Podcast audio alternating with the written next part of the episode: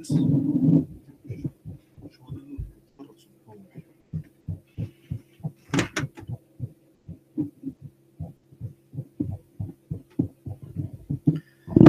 الله الرحمن الرحيم. الحمد لله رب العالمين والعاقبة للمتقين ولا عدوان إلا على الظالمين. والصلاة والسلام على المبعوث رحمة للعالمين سيدنا محمد وعلى آله وصحبه أجمعين. سبحانك لا علم لنا إلا ما علمتنا إنك أنت العليم الحكيم.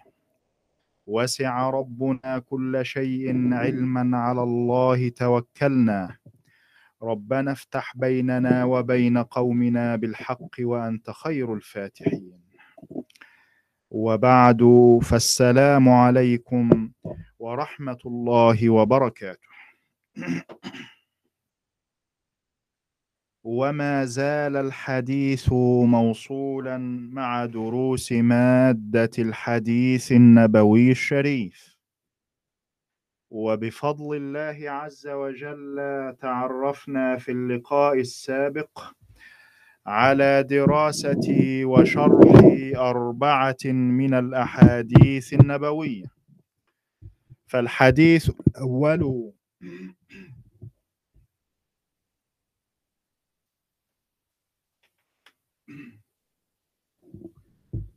فالحديث الأول في اللقاء السابق. حديث سيدنا جابر بن عبد الله رضي الله عنهما. عن النبي صلى الله عليه وسلم قال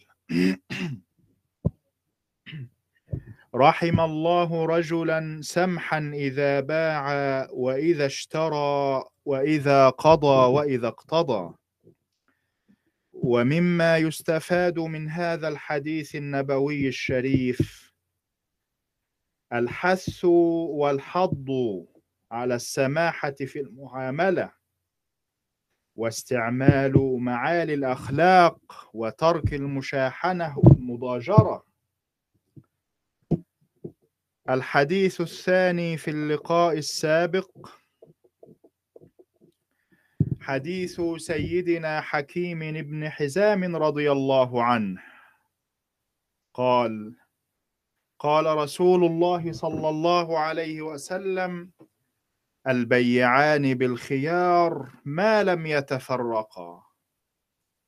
أو قال حتى يفترقا. فإن صدقا وبينا بورك لهما في بيعهما. وإن كتما وكذبا محقت بركة بيعهما. ويستفاد من هذا الحديث ثبوت حق الخيار للمتبايعين حتى يفترقا. وأن النصيحة للمسلم واجبة وأن غش المسلم وخديعته حرام. الحديث الثالث في اللقاء السابق. حديث سيدنا عبد الله بن عمر بن الخطاب رضي الله عنهما. أن النبي صلى الله عليه وسلم قال لا يبع الرجل على بيع أخيه ولا يخطب على خطبة أخيه إلا أن يأذن له. ويستفاد من هذا الحديث النبوي الشريف حرص الإسلام على الترابط بين الناس. وفيه رفع الأحقاد من بينهم. ففي هذا الحديث النهي عما يقطع المودة والإخاء بين الناس. وذكر في هذا الحديث موضوع البيع والخطبة لكن يدخل في النهي كذلك كل ما يؤدي ويحدث الشقاق أو التباغض بين أفراد المجتمع. الحديث الرابع في اللقاء السابق. حديث سيدنا أبي بكرة رضي الله عنه. قال قال رسول الله صلى الله عليه وسلم لا تبيع الذهب بالذهب إلا سواء بسواء. والفضة بالفضة إلا سواء بسواء. وبيعوا الذهب بالفضة والفضة بالذهب كيف شئتم وفي هذا الحديث النبوي الشريف حرص الإسلام على نصح المتبايعين من أن يقع في الربا المحرم أو أن يلتبس الربا بالبيع. فمن أهداف التشريع الإسلامي حماية كل من المتعاملين من الغرر والغش والخداع لتحقيق المصلحة قدر الإمكان. إلى غير ذلكم مما تعرفنا على شرحه ودراسته في اللقاء السابق. فهل هناك أي أسئلة فيما سبق شرحه؟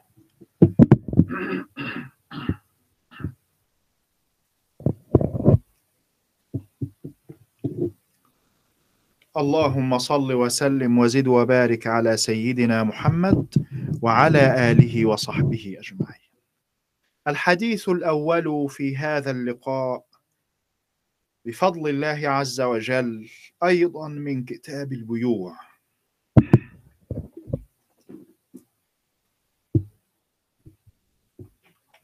الحديث الأول في هذا اللقاء أيضا من كتاب البيوع.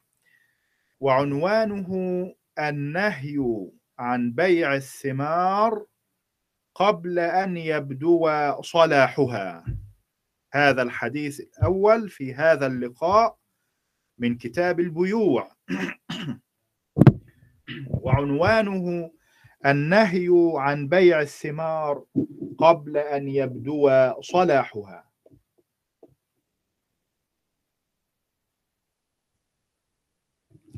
عن سيدنا عبد الله بن عمر بن الخطاب رضي الله عنهما أن رسول الله صلى الله عليه وسلم قال لا تبيع الثمر حتى يبدو صلاحه ولا تبيع الثمر بالتمر. قال سيدنا عبد الله بن عمر رضي الله عنه وأخبرني زيد بن ثابت رضي الله عنه أن رسول الله صلى الله عليه وسلم رخص بعد ذلك في بيع العرية بالرطب أو بالتمر ولم يرخص في غيره. نص الحديث مرة ثانية.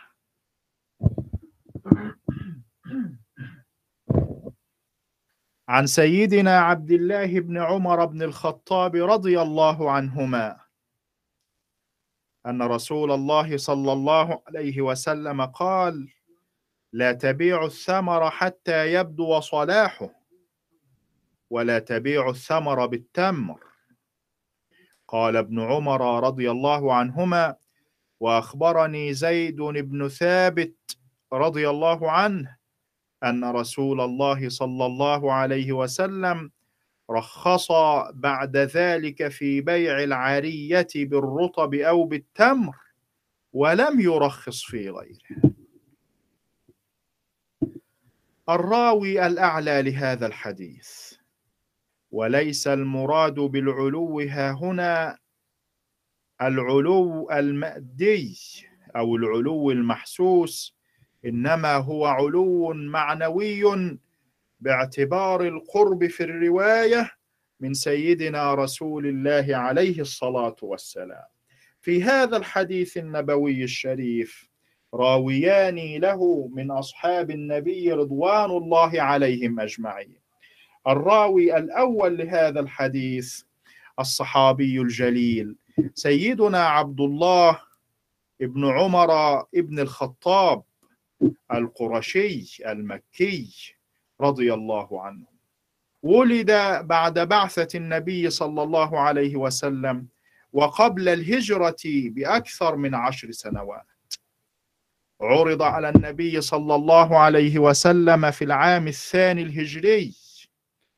وتحديدا في غزوة بدر الكبرى فاستصغره سيدنا رسول الله عليه الصلاة والسلام بمعنى أنه لم يجزه للقتال في هذه الغزوة نظرا لصغر سنه رضي الله عنه. ثم عرض عليه مرة ثانية في العام الخامس الهجري في يوم الخندق أو الأحزاب فأجازه سيدنا رسول الله عليه الصلاة والسلام. تميز سيدنا عبد الله بن عمر بشدة الاحتياط فكان لا يفتي إلا بما صح عنده وتأكد لديه وكان مجتهدا في العبادة لدرجة أنه كان لا يترك الحج أبدا. رضي الله عنه وأرضاه تميز بشدة الاتباع والاقتداء والتأسي بسيدنا رسول الله عليه الصلاة والسلام لدرجة أنه كان يجلس في الأماكن التي كان يجلس فيها سيدنا رسول الله صلى الله عليه وسلم. رضي الله عنه روى 2630 حديثا. روى 2630 حديثا. وهو بهذا العدد واحد من المكثرين لرواية الأحاديث عن سيدنا رسول الله عليه الصلاة والسلام بل إنه يأتي في المرتبة الثانية بعد سيدنا أبي هريرة رضي الله عنه وأرضاه من ناحية عدد الأحاديث.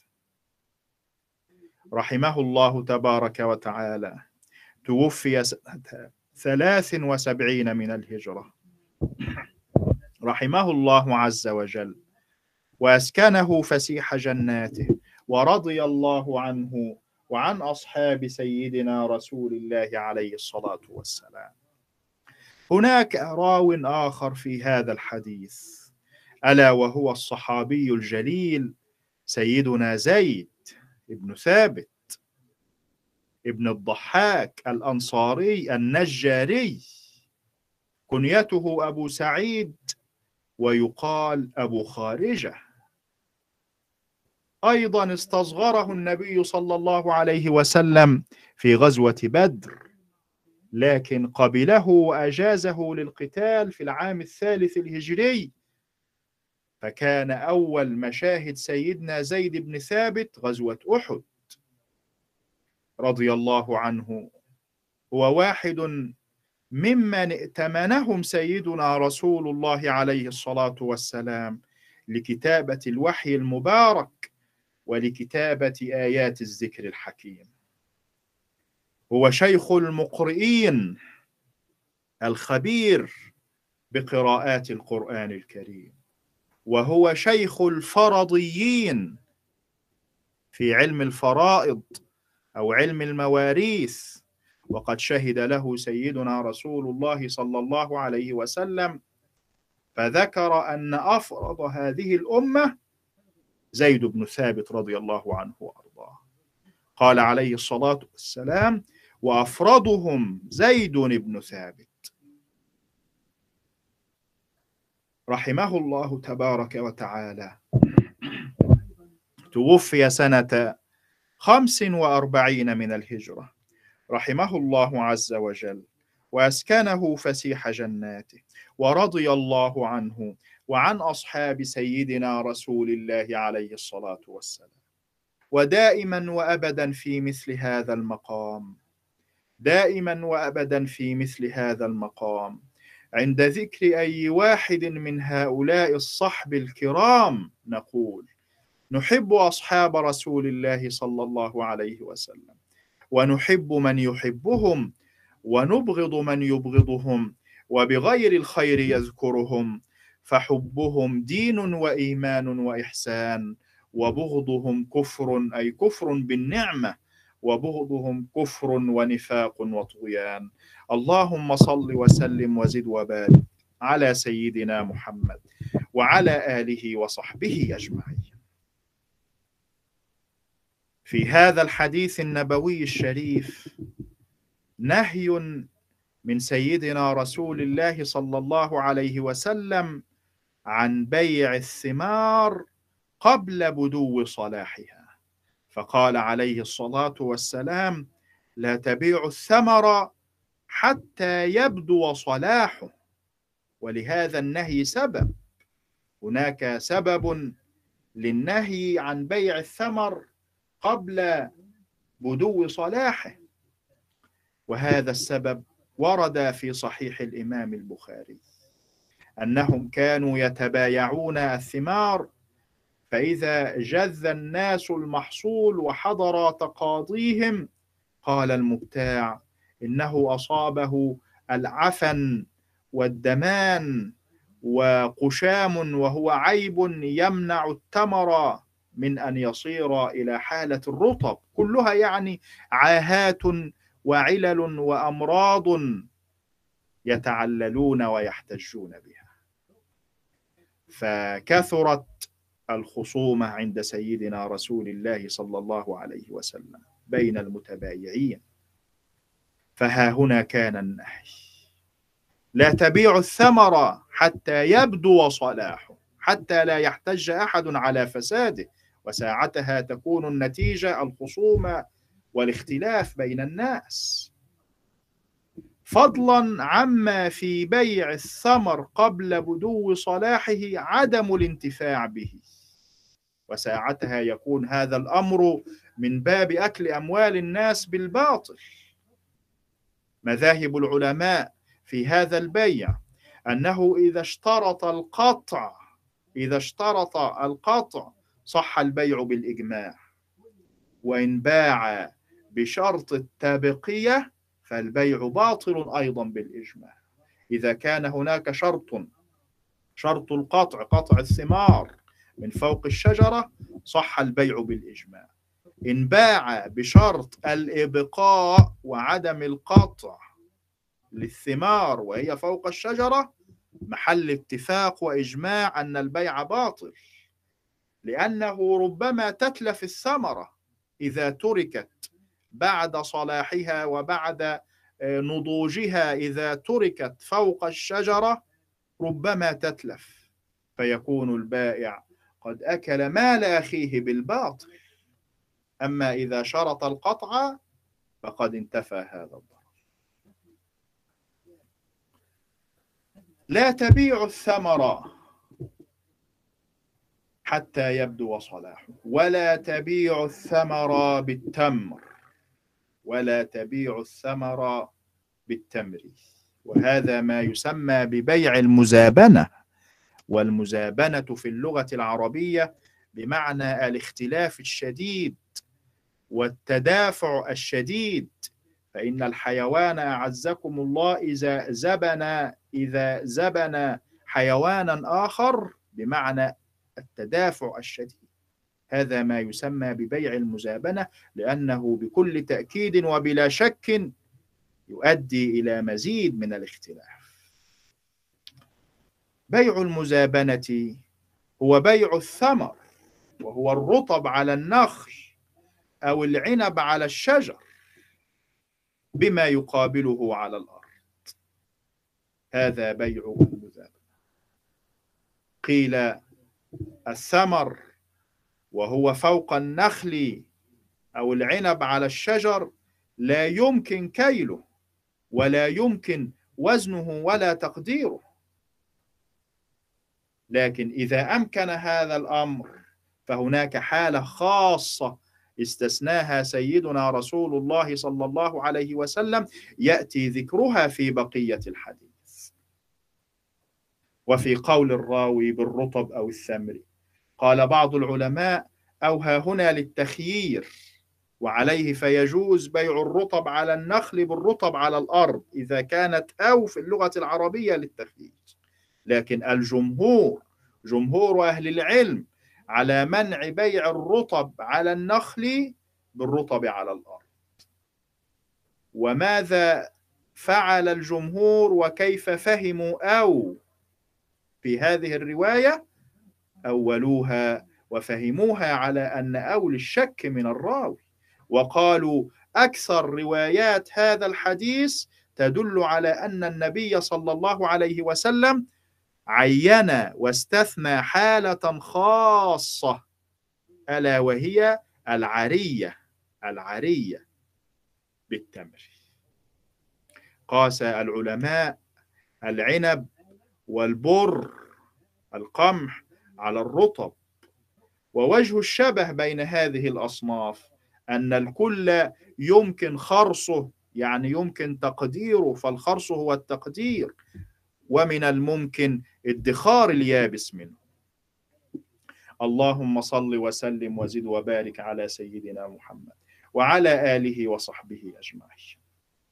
لا تبيع الثمر حتى يبدو صلاحه.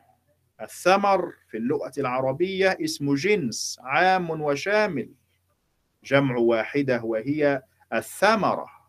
الثمرة والثمرة والثمرة فالجمع الثمر. ليس المراد به الجمع لأن النهي للجنس حتى ولو ثمرة واحدة. لا تبيع الثمر حتى يبدو. يبدو. فعل مضارع مسبوق بناصب وهو أن المضمرة بعد حتى فيكون منصوبا وعلامة نصبه ها هنا الفتحة الظاهرة. حتى يبدو حتى تدل وتفيد الغاية الوقت الزماني.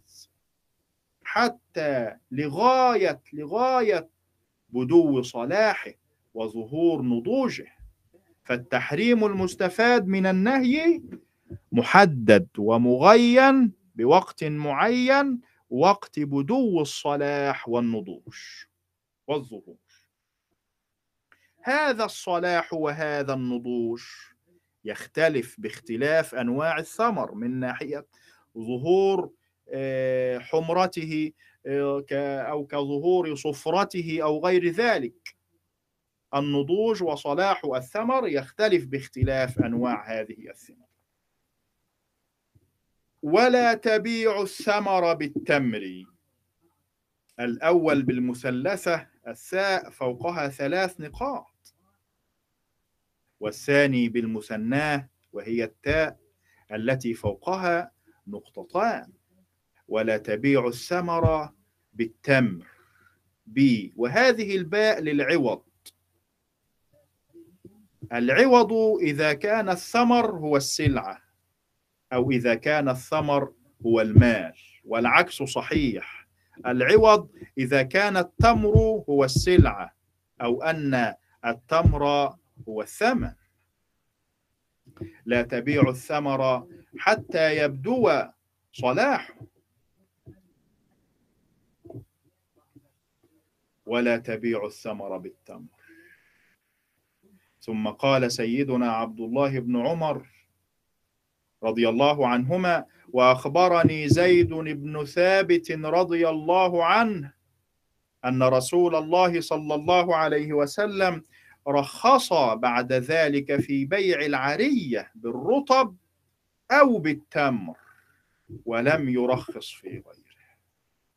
رخص بعد ذلك رخص من الرخصة من التيسير والتخفيف.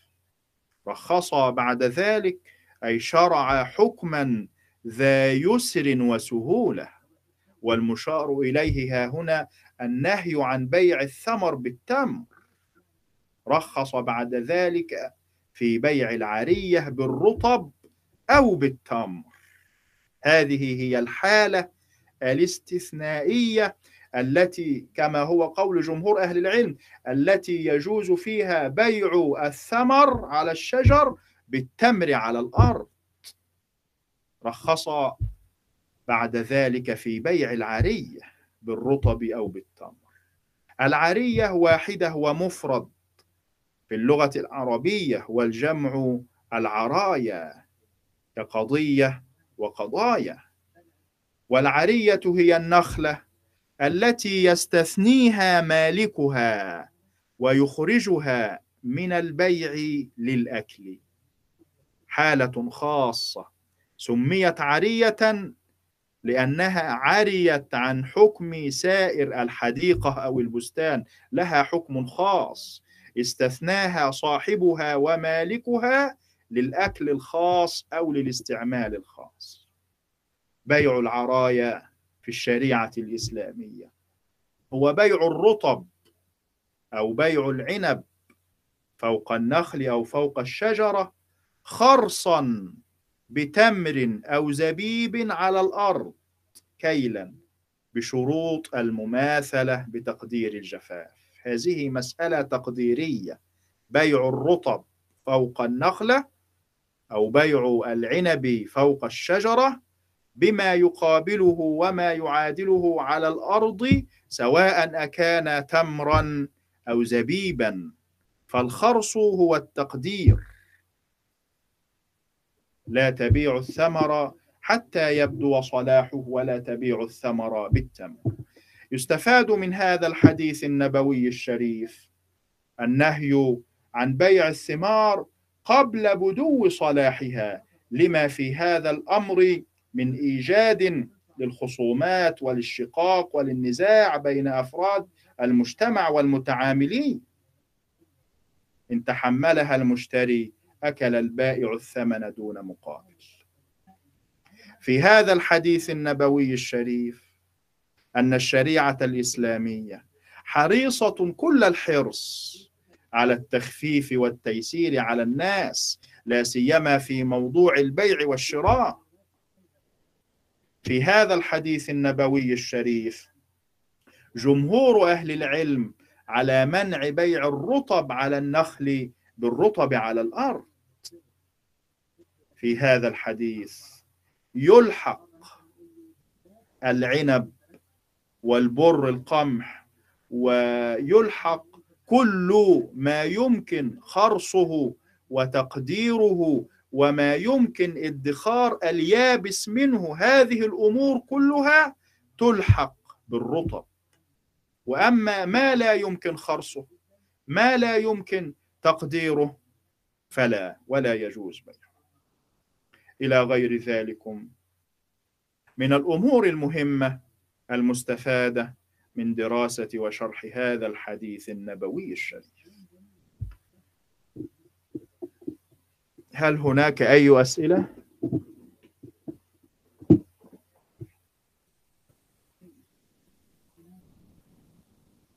عندي سؤال يا شيخنا. نعم أنا أسمعك تفضل. طيب ذكرت أن الخرص والتقدير نعم. هل ممكن أن تعطيني مثال على كيف يقدر شيء بشيء؟ يعني بالنسبة للرطب فوق النخلة. الرطب فوق النخلة.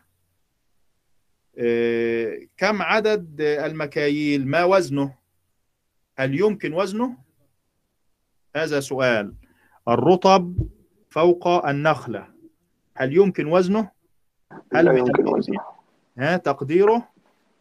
لا يمكن وزنه بالميزان لكن من الممكن خرصه بمعنى التقدير. وهذا الأمر لا يكون إلا من المتخصصين في هذا الموضوع.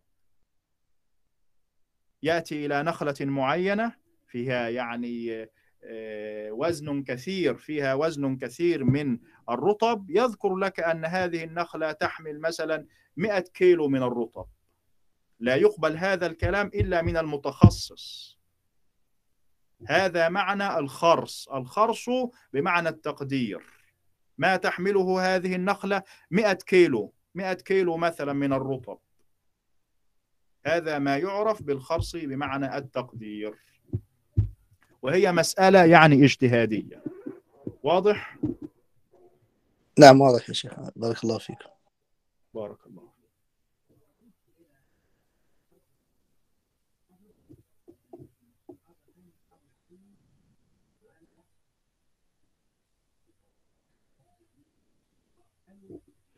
اللهم صل وسلم وزد وبارك على سيدنا محمد وعلى آله وصحبه أجمعين. الحديث الثاني في هذا اللقاء بفضل الله عز وجل من كتاب السلم من كتاب السلم. عن سيدنا عبد الله بن عباس رضي الله عنهما قال قدم رسول الله صلى الله عليه وسلم والناس يسلفون في الثمار السنة والسنتين. فقال عليه الصلاة والسلام من أسلف فلا يسلف إلا في كيل معلوم ووزن معلوم إلى أجل معلوم. عن سيدنا عبد الله بن عباس رضي الله عنهما قال قدم رسول الله صلى الله عليه وسلم والناس يسلفون في الثمار السنة والسنتين. فقال عليه الصلاة والسلام من أسلف فلا يسلف إلا في كيل معلوم ووزن معلوم إلى أجل معلوم. الراوي الأعلى لهذا الحديث. الذي رواه عن سيدنا رسول الله عليه الصلاة والسلام هو حبر الأمة وترجمان القرآن الكريم. وابن عم النبي عليه الصلاة والسلام الصحابي الجليل سيدنا عبد الله ابن عباس ابن عبد المطلب القرشي الهاشمي رضي الله عنه وأرضاه. كان واحدا من المكثرين لرواية الأحاديث عن سيدنا رسول الله صلى الله عليه وسلم. فقد روى ألفا وستمائة وستين حديثا. رحمه الله تبارك وتعالى. توفي بالطائف سنة ثمان وستين من الهجرة. رحمه الله عز وجل. وأسكنه فسيح جناته. ورضي الله عنه وعن أصحاب سيدنا رسول الله عليه الصلاة والسلام. في الجاهلية قبل الإسلام كانت هناك بيوع سائدة ومشهورة ومعروفة منها ما منعه الإسلام ومنها ما أجازه ومما أجازه الشارع بيع السلم. من الأمور التي كانت موجودة في الجاهلية قبل الإسلام ما يسمى ببيع السلم. وهو شراء سلعة موصوفة في الذمة بثمن عاجل. لحاجة الناس إلى هذا الأمر. أن تشتري سلعة موصوفة في ذمة البائع معلومة ومعروفة وأن تدفع الثمن في الوقت الحالي هذا كان موجودا في الجاهلية وقد أجازه وأقره الإسلام. من أجل حاجة الناس إلى هذا الموضوع كان الناس يتعاملون في هذا الموضوع في المدينة لمدة السنة ولمدة السنتين وغير ذلك فأقرهم الإسلام على هذا الأمر. وأجاز بيع الشيء الموصوف في الذمة المقدور على تسليمه.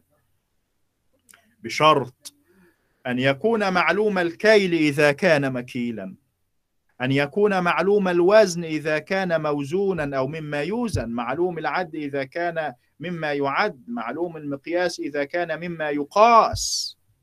وبصفة عامة أن تكون السلعة معلومة المقدار ليس فيها جهالة. أما أن تكون السلعة فيها جهالة كبيع السمك في الماء أو بيع الطير في الهواء هذا فيه جهالة وليس مقدورا على تسليم. ويشترط أيضا لصحة هذا البيع ألا وهو بيع السلم أن يكون أجل التسليم واضح ومعلوم ومعروف. قدم رسول الله صلى الله عليه وسلم. والناس يسلفون في الثمار. السنة والسنتين هذا أجل معلوم ومعروف. اللهم صل وسلم وزد وبارك على سيدنا محمد وعلى آله وصحبه أجمعين.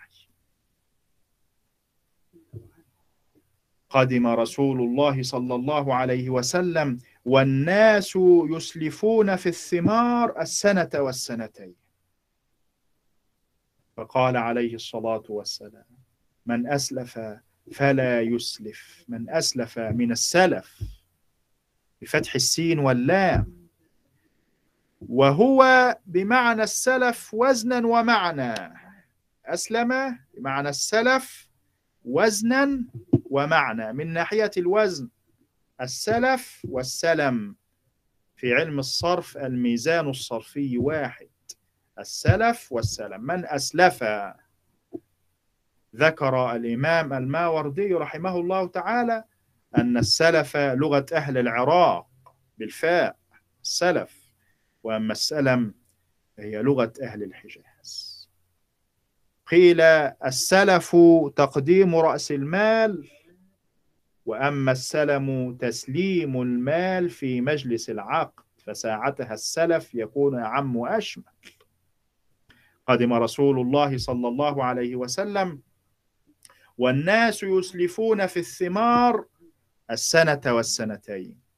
فقال عليه الصلاة والسلام من أسلف فلا يسلف إلا في كيل من أسلف أي في أي شيء وفي رواية أخرى قال عليه الصلاة والسلام من أسلف في شيء. وكلا الروايتين تفيد العموم. من أسلف يعني عموما في أي شيء. والرواية الثانية واضحة في شيء. في رواية ثالثة من سلف من سلف؟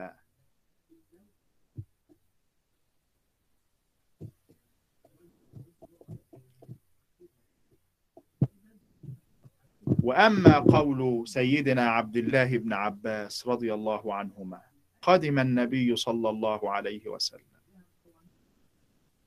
المعنى قدم المدينة مهاجرا.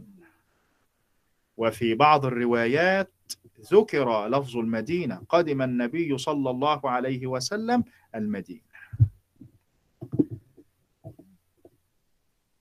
والناس يسلفون في الثمار السنة والسنتين. فقال عليه الصلاة والسلام من أسلف فلا يسلف إلا في كيل معلوم ووزن معلوم إلى أجل معلوم. وقد ذكر سيدنا عبد الله بن عباس أن هذا الأجل كان مقدار السنة والسنتين. وتقدير الكلام أي إلى أجل السنة والسنتين. وهو إما منصوب على نزع الخافض السنة منصوبة وعلامة نصبها الفتحة الظاهرة وسبب نصب هذا الاسم والعامل فيه نزع الخافض. هناك حرف جر محذوف فلما حذف نصبت هذه الكلمة. أي إلى أجل السنة أجل مضاف والسنة مضاف إليه. أو إلى السنة لما حذف الخافض وهو حرف الجر أو المضاف نصب هذا الاسم. وهناك احتمال آخر للنصب ألا وهو المصدر. المصدر وهو منسبك مؤول من هذه الجملة أي أسلاف السنة. أسلف يسلف أسلافا. أي أسلاف السنة. فالأسلاف مصدر منصوب. لما حذف المضاف لما حذف المضاف أسلاف أقيم المضاف إليه مقامه. وهذا المصدر في النحو العربي مفعول مطلق. أسلف يسلف إسلافا. من أسلف فلا يسلف إسلافا. هذا مفعول مطلق لأن معظم حروف المصدر هي حروف الفعل. فهذه الكلمة السنة منصوبة إما على نزع الخافض وإما على تقدير المصدر المحذوف. من أسلف فلا يسلف إلا في كيل معلوم ووزن معلوم إلى أجل معلوم. إلا في كيل معلوم وهذه الواو بمعنى أو أو وزن معلوم أو أجل معلوم. المراد كما تعرفنا منذ قليل اعتبار الكيل فيما يكال أن نراعي هذا الأمر. اعتبار الوزن فيما يوزن اعتبار القياس فيما يقاس اعتبار العد فيما يعد وهكذا. المقصود عدم الجهالة بالمقدار. الوضوح تحديد نوع الكيل والوزن والقياس والعدد. هذا الأمر يرجع إلى عرف البلد الذي تكون فيه أو الذي يكون فيه هذا الموضوع بيع السلم وأما قول النبي صلى الله عليه وسلم إلى أجل معلوم أي إلى وقت معروف وواضح. إذا كان مؤجلا فليكن الأجل معروفا ومعلوما. لا يلزم من هذا اشتراط كون السلم مؤجلا. لا يلزم من قول النبي صلى الله عليه وسلم إلى أجل أن يكون السلم مؤجلا بل يجوز في الحال وفي الوقت الحاضر. لماذا؟ هذا من باب أولى. إذا جاز مؤجلا مع الغرر والانتظار انتظار السلعة فمن باب أولى جوازه في الحال لأنه أبعد من الغرر. يستفاد من هذا الحديث النبوي الشريف أن السلف والسلم بمعنى واحد وأن السلم جائز إذا كان في وزن معلوم وكيل معلوم إلى أجل معلوم. علاقة السلم بالبيع أنه شراء سلعة موصوفة في الذمة بثمن عاجل. يستفاد من هذا الحديث النبوي الشريف مراعاة الشريعة الإسلامية لحوائج الناس ولحاجاتهم ومصالحهم والتيسير عليهم وهذا الأمر وهو بيع السلم من محاسن الشريعة الإسلامية ومن مكارمها. إلى غير ذلك من الأمور المهمة التي من الممكن أن نستفيدها من دراسة وشرح هذا الحديث النبوي الشريف. هل هناك أي أسئلة؟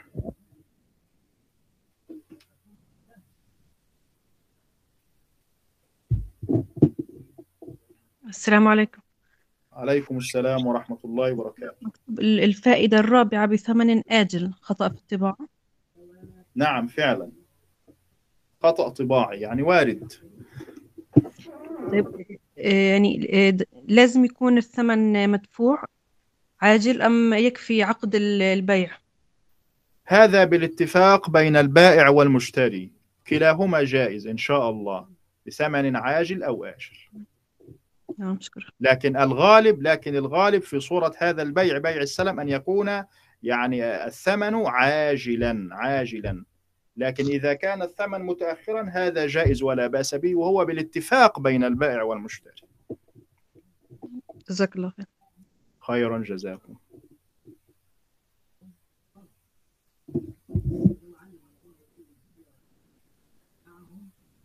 اللهم صل وسلم وزد وبارك على سيدنا محمد وعلى آله وصحبه أجمعين.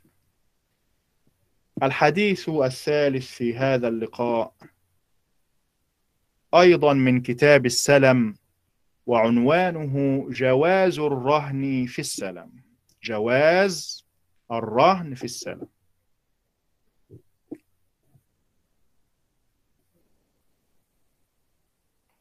عن أم المؤمنين السيدة عائشة رضي الله عنها قالت اشترى النبي صلى الله عليه وسلم من يهودي طعاما إلى أجل معلوم وارتهن منه درعا من حديد.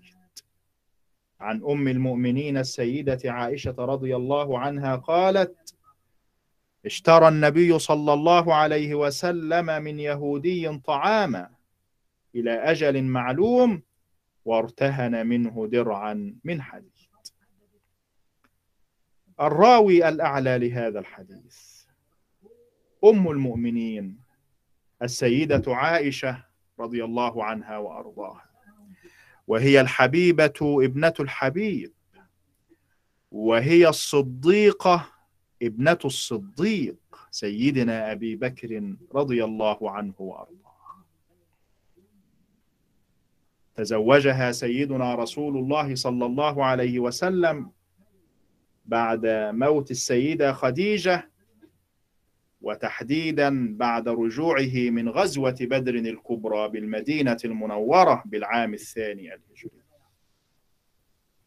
كانت رضي الله عنها وأرضاها من أعلم الناس ومن أفقه الناس. عدد كثير من الصحابة وعدد أكثر من التابعين. كانوا يسألونها ويستفتونها. رضي الله عنها وأرضاها. روت ألفين ومئتين وعشرة من الأحاديث. وهي بهذا العدد واحدة من في الرواية. وليس هذا الأمر عجيبا ولا مستغربا لأنها زوج النبي صلى الله عليه وسلم. التي عايشت وعرفت وطلعت على الكثير والكثير. من أقوال وأفعال وأحوال سيدنا رسول الله صلى الله عليه وسلم مما لم يعرفه الصحابة الآخر. رحمها الله تبارك وتعالى توفيت سنة سبع وخمسين من الهجرة. رحمها الله عز وجل. رضي الله عنها وعن أمهات المؤمنين وعن أصحاب سيدنا رسول الله عليه الصلاة والسلام. كان سيدنا رسول الله صلى الله عليه وسلم يعيش في ضيق من العيش. وهو الذي لو شاء لجرت معه الجبال ذهبا بقدرة من يقول للشيء كن فيكون. ولكنه عليه الصلاة والسلام اختار أن يعيش في هذه الحالة. حتى يكون قدوة حتى يكون أسوة. كان عليه الصلاة والسلام يعيش في ضيق من العيش. احتاج يوما من الأيام إلى أن يطعم أهله. فاضطر إلى أن يرهن درعا له بالمدينة عند رجل يهودي وأخذ منه قدرا من الشعير لأهله. وكان قدره ثلاثين صاعا من الشعير كان هذا الشراء إلى أجل معلوم أي أنه كان سلما بيع آجل بعاجل. رهن النبي صلى الله عليه وسلم درعه عند رجل يهودي. إن دل هذا على شيء فإنما يدل على جواز الرهن في السلم. وأنه ليس من قبيل الربا المحرم. هذا الرجل اليهودي هو أبو الشحم معروف بهذه الكنية أبو الشحم. بين هذا الأمر الإمام الشافعي ومن بعده الإمام البيهقي من طريق جعفر بن محمد عن أبيه أن النبي صلى الله عليه وسلم رهن درعا له عند أبي الشحم اليهودي. وهذا الأمر من فوائد علم التخريج تخريج الحديث النبوي الشريف. اسم غامض في رواية نتعرف عليه من خلال تخريج الحديث ومعرفة الروايات الأخرى. وهو رجل من بني ظفر. هذه الكنية هي اسم له. في نفس الوقت كنيته واسمه أبو الشحم.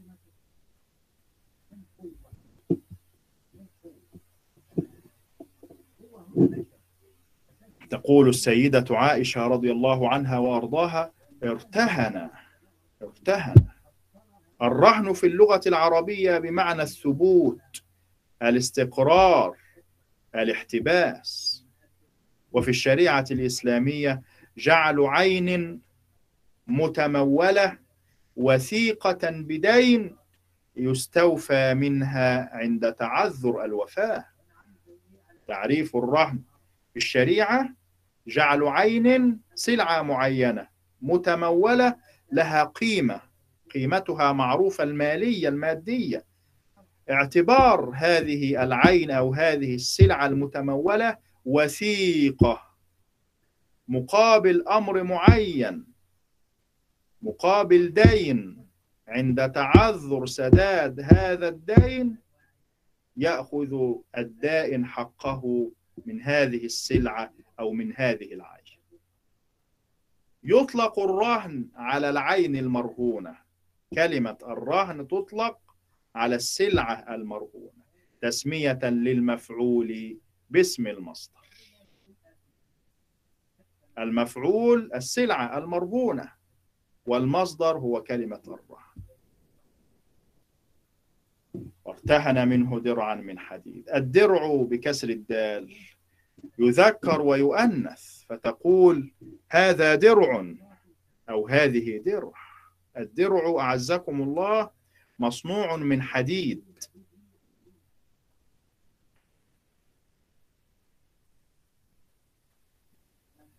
مصنوع من حديد يتقى به الضرب بالسيف في الحرب في هذا الحديث النبوي الشريف رد على من قال إن الرهن في السلم لا يجوز. بعضهم يزعم أن الرهن في السلم لا يجوز وذكروا أن الرهن بهذه الحالة نوع من أنواع الربا المضمون الواضح المعروف. نعم رويت كراهية هذا الأمر عن الإمام الأوزاعي وعن غيره لكن في هذا الحديث النبوي الشريف رد على قول هؤلاء. الرهن في السلم من الربا هذا الكلام كلام ضعيف وغير صحيح. استدلوا بقول النبي صلى الله عليه وسلم من أسلم في شيء فلا يصرفه إلى غيره. من أسلم في شيء فلا يصرفه إلى غيره.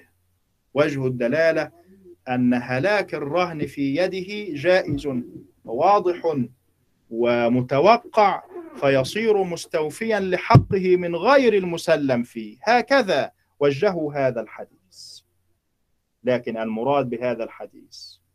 وفهمه جمهور أهل العلم من أسلم في شيء فلا يصرفه إلى غيره بمعنى التسويف وبمعنى التأخير بمعنى الغرر وعدم الوضوح. في هذا الحديث الذي معنا رهن النبي صلى الله عليه وسلم درعه عند رجل يهودي. وأخذ منه شعيرا لأهله صلى الله عليه وسلم. هذا الرهن واضح وصريح في جواز الرهن في السلم ويرد على القائلين بكراهية الرهن في السلم أن الله تبارك وتعالى قال فرهان مقبوضة فرهان مقبوضة. هذا اللفظ عام يدخل فيه السلم في عمومه. لأنه أحد نوعي يستفاد من هذا الحديث النبوي الشريف.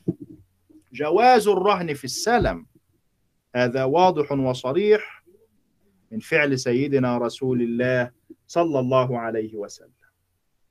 وقد سدد النبي صلى الله عليه وسلم ما أخذه من هذا الرجل اليهودي وقيل سدده سيدنا علي بن أبي طالب رضي الله عنه.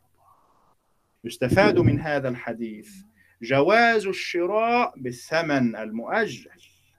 جواز الشراء وأخذ السلعة بالثمن المؤجل. في هذا الحديث النبوي الشريف جواز معاملة غير المسلمين فيما لم يتحقق تحريم عين المتعامل فيه.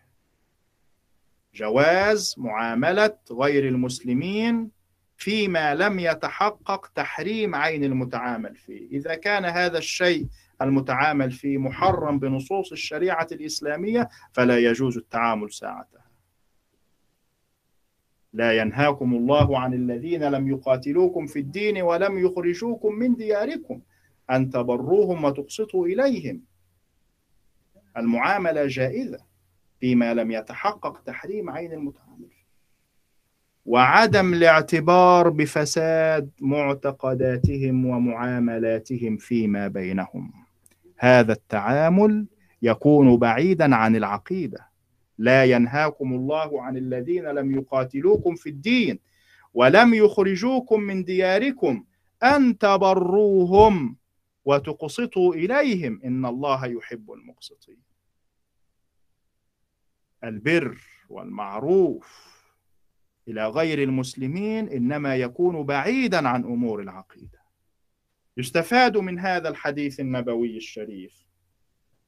ما كان عليه سيدنا رسول الله صلى الله عليه وسلم من التواضع والزهد وضيق العيش والقناعة بالقليل وباليسير بأبي هو وأمي صلى الله عليه وسلم. حتى احتاج يوما من الأيام من أجل أن يطعم أهله احتاج إلى أن يرهن درعه عند رجل يهودي صلى الله على محمد صلى الله عليه وسلم. إلى غير ذلك مما يستفاد من دراسة وشرح هذا الحديث النبوي الشريف.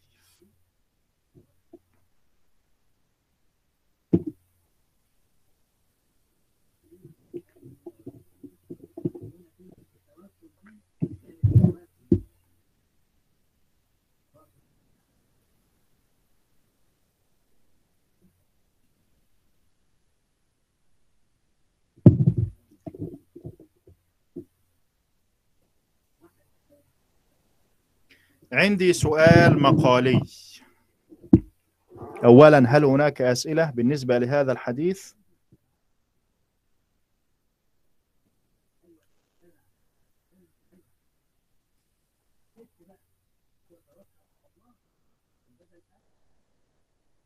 هناك سؤال مكتوب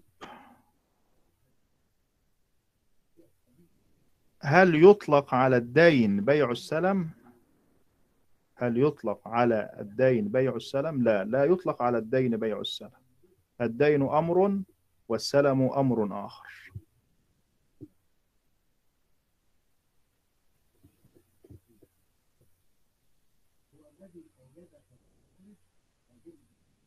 السؤال المقالي ما حكم التعامل مع غير المسلمين؟ بناء على هذا الحديث.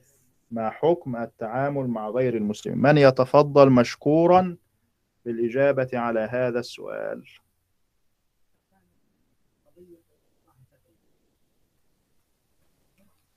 من يتفضل مشكورا بالإجابة على هذا السؤال. ما حكم التعامل مع غير المسلمين في ضوء هذا الحديث النبوي الشريف؟ جائز. في حدود ال في حدود يعني. في حدود. فيما لم يتحقق تحريم عين المتعامل فيه وعدم الاعتبار بفساد معتقداتهم ومعاملاتهم فيما بينهم. والدليل على هذا الكلام فعل النبي صلى الله عليه وسلم صريح فعل النبي عليه الصلاة والسلام حيث تعامل مع هذا الرجل اليهودي. هذا واضح من هذا الحديث. الأصل الأصل في بيع السلم تقديم النقود على أخذ السلعة. هذا هو الأصل. وهناك حالات أخرى يجوز فيها التأخير. طيب، عندي. نعم نعم. ذكروا إنه آه، رهن النبي صلى الله عليه وسلم درعه يدل على جواز الرهن في السلم. نعم هذا إيه، واضح. الحالة جواز الرهن في السلم. الحالة آه. هون الحالة في الحديث آه، بيع السلم أم دين؟ لا بيع السلم بيع السلم لكن وإن قيل الرسول عليه الصلاة والسلام وإن قيل فيه شعير بأ- وإن قيل بأنه دين فهو على سبيل المجاز. لماذا؟ لأن الدين يكون هناك ال- الشيء المستدان فيه وليس هناك مقابل. سيدنا رسول الله صلى الله عليه وسلم أخذ الثلاثين صاعا من شعير. وأعطاه الدرع رهنا عنده أو رهينة عنده يستوفى منه أو يستوفي منه هذا الكلام. بخلاف الدين لا يكون منه. هناك رهن. في الدين لا يوجد عين مرهونة. إن سميت هذه الحالة بالدين فهذا يعني على سبيل المجاز على سبيل التجاوز. نعم شكرا. الشكر لله. عندي سؤال يا دكتور لو سمحت. نعم أنا أسمعك تفضل.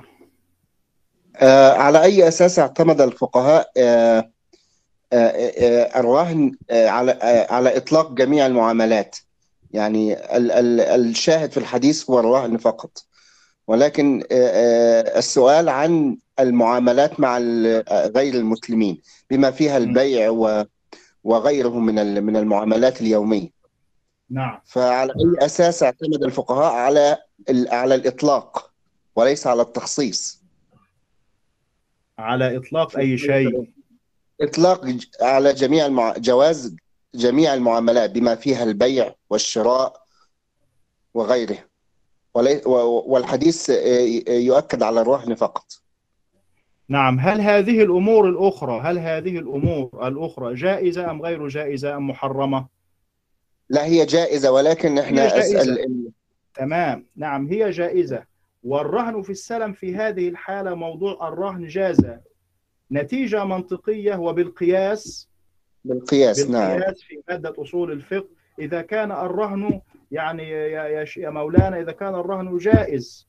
نتيجة منطقية ما أجازته وأباحته الشريعة الإسلامية؟ لم يتحقق تحريم عين المتعام أمر جائز ومباح. نتيجة منطقية يكون التعامل فيها جائزا. مع غير المسلمين. بالقياس. بالقياس اعتمد. نعم فعلا بالقياس. إذا كان الرهن جائزا فغيره من المعاملات الجائزة تجوز مع غير المسلمين أيضا. نعم يا دكتور جزاك الله خير. خيرا جزاكم وبارك الله فيكم.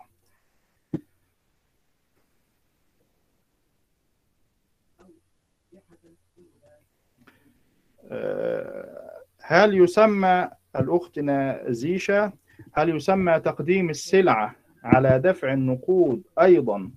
بيع السلم نعم يسمى تقديم السلعة على دفع النقود أيضا بيع السلم لكن الأصل هو العكس. دفع النقود أولا والسلعة موصوفة في الذمة.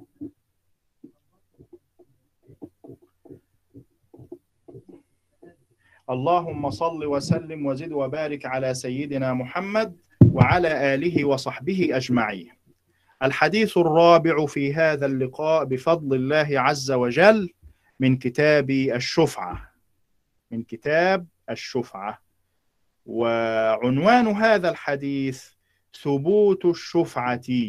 ثبوت الشفعة. عن سيدنا جابر بن عبد الله رضي الله عنهما أن رسول الله صلى الله عليه وسلم قال من كان له شريك في ربعة أو نخل فليس له أن يبيع حتى يؤذن شريكه فإن رضي أخذ وإن كره ترك. عن سيدنا جابر بن عبد الله رضي الله عنهما أن رسول الله صلى الله عليه وسلم قال من كان له شريك في ربعة أو نخل فليس له أن يبيع حتى يؤذن شريكه فإن رضي أخذ وإن كره ترك. راوي هذا الحديث الذي رواه عن سيدنا رسول الله عليه الصلاة والسلام هو الصحابي الجليل سيدنا جابر ابن عبد الله ابن عمرو ابن حرام الأنصاري وهو صحابي وابن صحابي وهو واحد من المكثرين لرواية الأحاديث عن سيدنا رسول الله عليه الصلاة والسلام. في هذا الحديث النبوي الشريف توجيه واضح إلى الشريكين في أمر ما. إذا ما أراد أحدهما أن يبيع نصيبه في الأمر المشترك بينهما. توجيه إلى الشريكين. إذا ما أراد أحدهما أن يبيع نصيبه في أمر مشترك مع شخص آخر سواء كان هذا الأمر دارا أو أرضا أو عقارا التوجيه أنه ينبغي عليه الذي نوى البيع ينبغي عليه أن يستأذن شريكه في هذا الأمر احتراما له وتقديرا لعدم إيقاع الضرر على الطرف الآخر. لأنه ربما باع أحدهما نصيبه لشخص آخر لا يرتاح إليه الشريك القديم وساعتها يكون هذا الموضوع سببا لهذا الضرر. والقاعدة العريضة لا ضرر ولا ضرار. لا ضرر ولا ضرار. أنت حر ما لم تضر. في هذه الحالة للشريك أن يختار بين أربعة أمور. الأول أن يبيع هو الآخر نصيبه وأن يتفق الشريكان على بيع العقار أو الأرض كله دفعة واحدة. أن يبيع هو الآخر نصيبه. الشريك الأول يريد أن يبيع. الشريك الثاني إذا عرف بهذا الموضوع يجوز ويباح له أن يبيع هو أيضا. الاختيار الثاني أن يقسم العقار أو الأرض ويقيم بينهما الحدود. يبيع من أراد البيع ويستقل من لا يريد البيع. الاختيار الثالث أن يقبل الشريك الجديد بدلا من الشريك الأول ويكون شريكا معه في هذه الدار أو في هذه الأرض أن يقبل الشريك الجديد. عرفها وقبل. الاختيار الرابع وهو المقصود في هذا الحديث النبوي الشريف أن يأخذ الشريك نصيب شريكه وأن يضمه إلى نصيبه بقوة الشرع بمعنى بحكم الشرع بحكم الشريعة الإسلامية. حتى ولو لم يرغب البائع نعم حتى ولو لم يرغب البائع بحكم الشرع ثم بحكم القانون على أن يدفع الثمن نفسه الذي يدفعه الطرف الثالث الغريب. هذا الموضوع وهذا الاختيار الرابع هو المعروف في الشريعة الإسلامية بالشفعة التي شرعها الله سبحانه وتعالى لعباده حتى يحمي البعض من أضرار البعض الآخر. لا سيما في المشاركات وفي المعاملات المالية. على الشريك الذي يرغب في بيع نصيبه في شركة مشاعة مشتركة أن يستأذن شريكه في هذا الموضوع. لا يحل له أن يبيع حتى يعرف وحتى يعلم شريكه. إن رغب في هذا النصيب أخذه وإلا فليس له ليس له أن يعترض بعد إتمام الصفقة. هذا الحديث النبوي الشريف في موضوع الشفعة بضم الشين وسكون الفاء. الشفعة وبعضهم يضم الفاء الشفعة الشفعة. لكن المشهور تسكينها الشفعة. في اللغة العربية من شفعت الشيء إذا تنيته وقطعته ومن شفع الأذان بمعنى التثنية والإعادة مرتين وسميت الشفعة شفعة من أجل ضم جزء ونصيب إلى نصيب آخر. وأما تعريف الشفعة في الشريعة الإسلامية فهي حق تملك قهري يثبت للشريك القديم على الشريك الحادث فيما ملك بعوض. حق تملك ملكية تملك قهري يعني بحكم الشرع ثم بحكم القانون. هذا الحق حق الشفعة ثابت نعم هو ثابت للشريك القديم على الشريك الحادث الجديد فيما ملك بعوض وبمقابل.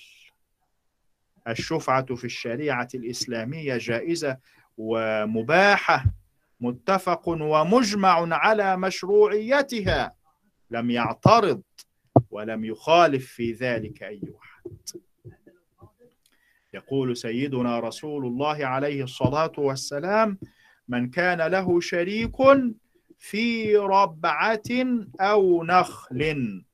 من كان له شريك في ربعة بفتح الراء وسكون الباء. ربعة وهي الدار أو المسكن أو البيت أو أن الربعة يعني مطلق مطلق وعموم الأرض. وكذا الربع وأصل هذه الكلمة في اللغة العربية المنزل الذي كانوا يرتبعون فيه يجلسون فيه. الربعة مؤنث والربع المذكر. وقيل الربعة واحدة الربع كالثمرة واحدة الثمر.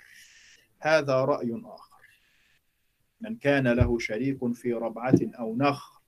فليس له أن يبيع لا يجوز له أن يبيع حتى يؤذن شريكه. يؤذن بضم الياء وسكون الهمزة وكسر الذال.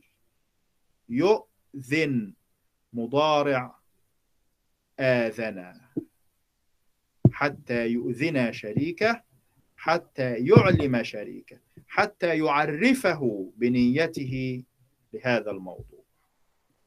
من كان له شريك في ربعة أو نخل فليس له أن يبيع حتى يؤذن شريكه. فإن رضي أخذ وإن كره ترك. إن رضي هذا الشريك الثاني أن يشتري نصيب شريكه الأول وأن يضمه إلى نصيبه له ذلك أخذ أخذ. وإن كره أن يشتري نصيب شريكه ترك هذا الموضوع وبعد ذلكم لا يجوز له أن يعترض. هذه الشفعة في الفقه تثبت للشريك المقيم في البلد وتثبت للمسافر. المسلم مع المسلم ومع الذمي وغير المسلم. ثابتة لأن الحديث عام وشامل ليس فيه تحديد للمسلم فقط أو للمسلمين فقط. من كان له شريك من عامة وشاملة تشمل المسلمين وغير المسلمين. لا تثبت للجار غير الشريك عند بعض العلماء والأرجح ما عليه الجمهور أنها تثبت للجار حتى ولو لم يكن شريكا. وتثبت للجار الملاصق الحاضر وتثبت للغائب وللصغير وللكبير. هذه الشفعة لا تباع ولا توهب ولا تعار على سبيل الاستعارة ولا تورث. وبالنسبة لتوريث الشفعة هذا رأي لبعض الفقهاء وإلا فيجوز للورثة استخدام هذا الحق في رأي جمهور العلماء. الشفعة في الفقه تثبت في كل ما يقبل القسمة.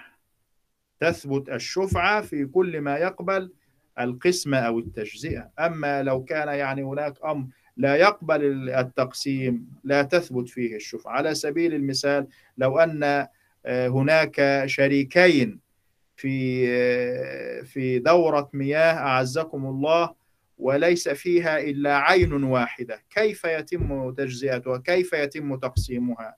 لا تثبت فيها الشفعة لأنها لا تقبل التجزئة ولا القسمة في هذا الحديث النبوي الشريف ثبوت الشفعة في الأمور التي تقبل القسمة أو التجزئة وأن الشارع الحكيم أثبت حق الشفعة لرفع الخصومة والاحترام حق الجوار.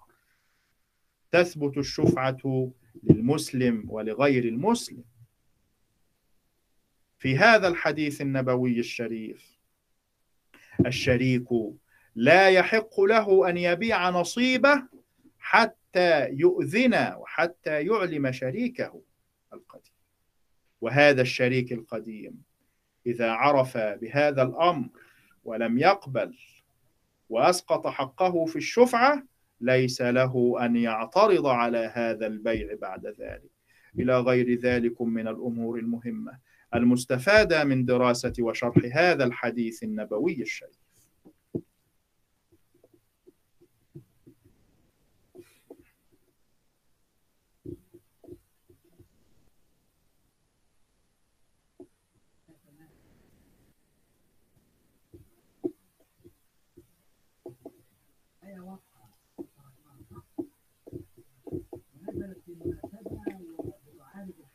اللهم صل وسلم وزد وبارك على سيدنا محمد وعلى آله وصحبه أجمعين. الحديث الخامس في هذا اللقاء بحول الله سبحانه وتعالى وتوفيقه أيضا من كتاب الشفعة. وعنوان هذا الحديث عرض الشفعة على صاحبها قبل البيع. عرض الشفعة على صاحبها قبل البيع.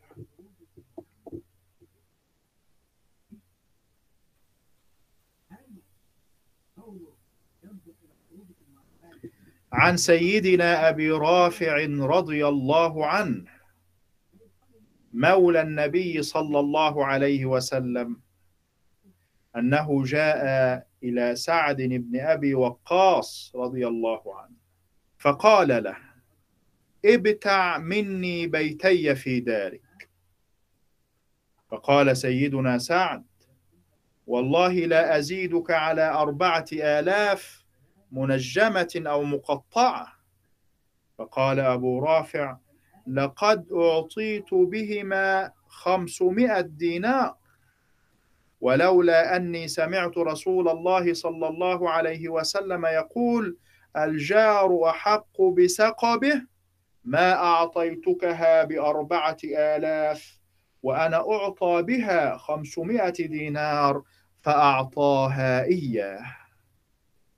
عن سيدنا أبي رافع رضي الله عنه مولى النبي صلى الله عليه وسلم أنه جاء إلى سيدنا سعد بن أبي وقاص رضي الله عنه فقال له ابتع مني بيتي في دارك فقال سيدنا سعد والله لا أزيدك على أربعة آلاف منجمة أو مقطعة. فقال أبو رافع لقد أعطيت بهما خمسمائة دينار. ولولا أني سمعت رسول الله صلى الله عليه وسلم يقول الجار أحق بسقبه ما أعطيتكها بأربعة آلاف وأنا أعطى بها خمسمائة دينار فأعطاها إياه. راوي هذا الحديث الأول. الصحابي الجليل سيدنا أبو رافع القبطي مولى رسول الله صلى الله عليه وسلم.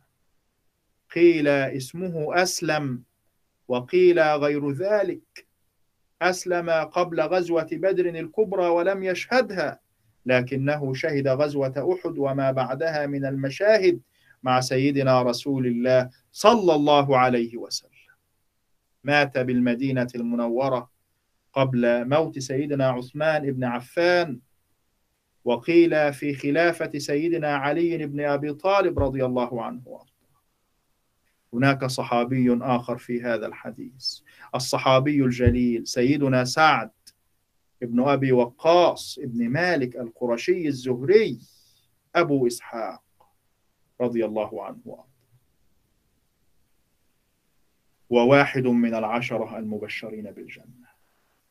وكان مجاب الدعوة مشهورا ومعروفا بهذا الأمر. وهو أول من رمى بسام في سبيل الله تبارك وتعالى. رحمه الله تبارك وتعالى. توفي سنة ثمان وخمسين من الهجرة.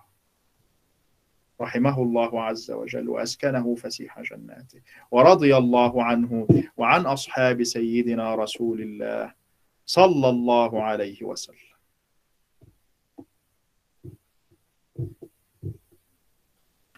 هذا الحديث النبوي الشريف أصل ودليل في ثبوت الشفعة يحكي سيدنا أبو رافع مع سيدنا سعد بن أبي وقاص رضي الله عنه وأرضاه أنهما كانا شريكين في دار.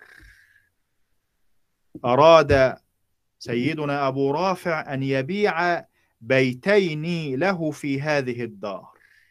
ويبدو أنها كانت دارا كبيرة وواسعة حيث آه، تسلطت واشتملت على مجموعة من البيوت. فقال له سيدنا سعد آخذها بأربعة آلاف منجمة يعني مقطعة على سبيل التقسيط. فرد عليه سيدنا أبو رافع لقد أعطيت بهما خمسمائة دينار. تعرض علي أربعة آلاف وقد أعطيت بهما خمسمائة دينار. هناك فرق شاسع بين المبلغين. لولا أني سمعت النبي صلى الله عليه وسلم يقول الجار أحق بسقبه أي بقربه وملاصقته. لولا أني سمعت هذا التوجيه النبوي من النبي عليه الصلاة والسلام ما أعطيتكها بأربعة آلاف وقد عرض علي أكثر من هذا بكثير 500 دينار. في النهاية أعطاها إياه. طاعة لأمر رسول الله صلى الله عليه وسلم وامتثالا لهذا الهدي المحمدي. وحينما قال سيدنا أبو رافع ابتع مني بيتي في دارك معناها اشتري مني بيتي الكائنين في هذه الدار الكبيرة. وقوله أربعة آلاف في رواية أربعمائة. وفي رواية أخرى أربعمائة مثقال وهذا دليل على أن المثقال في هذا الوقت كان بعشرة دراهم. استدل بهذا الحديث النبوي الشريف على إثبات الشفعة للجار. في هذا الحديث دليل واضح على إثبات الشفعة للجار. وأوله بعض العلماء على أن المراد به الجار الشريك هو جار وشريك في نفس الوقت بناء على أن سيدنا أبا رافع كان شريكا لسيدنا سعد في البيتين وفي الدار كلها عموما ولذلك دعاه إلى الشراء منه. يقتضي هذا الحديث أيضا أن يكون الجار أحق من أي أحد حتى من الوجه هذا الحديث يدل على إثبات الشفعة للجار الجار الشريك. وتثبت الشفعة أيضا للجار غير الشريك. والذين قالوا بشفعة الجار قدموا الشريك مطلقا جميع النواحي. ثم المشارك في الطريق مشترك معه مع شخص آخر في في دار معينة ويشاركه أيضا في جزئه ونصيبه من ناحية الطريق. الجار مقدم على من ليس مجاور. يستفاد من هذا الحديث النبوي الشريف. إثبات الشفعة للجار. ويتقدم الجار الملاصق والجار القريب على غيره. الجار قد يطلق على الشريك. كالمرأة تسمى جارة وهي شريكة الرجل في حياته. في هذا الحديث جواز إمهال الشريك لشريكه أو الجار لجاره أن يدفع الثمن منجما مقطع على أقساط بالتقسيط على أقساط معلومة ومعروفة في هذا الحديث النبوي الشريف ما يدل دلالة واضحة على حرص الإسلام على حسن العلاقة بين الجار وجاره وبين الشريك وشريكه يستفاد من هذا الحديث النبوي الشريف. حرص الصحابة رضوان الله عليهم أجمعين على طاعة الله عز وجل وعلى طاعة رسوله صلى الله عليه وسلم.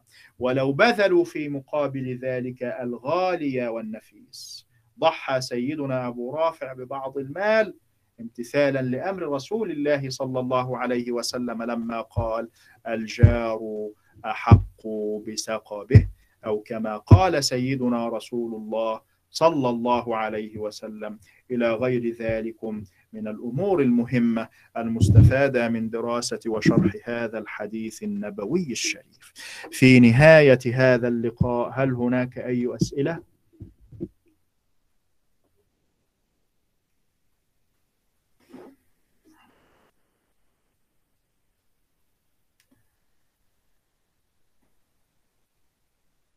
أشكر لكم جميعا حسن الاستماع. وفقكم الله وقواكم وأيدكم وسددكم. هذا وبالله التوفيق. وصل اللهم على سيدنا محمد وعلى آله وصحبه وسلم. والسلام عليكم ورحمة الله وبركاته. وعليكم السلام. ورحمة الله وبركاته. وبركاته بارك الله بارك الله فيكم.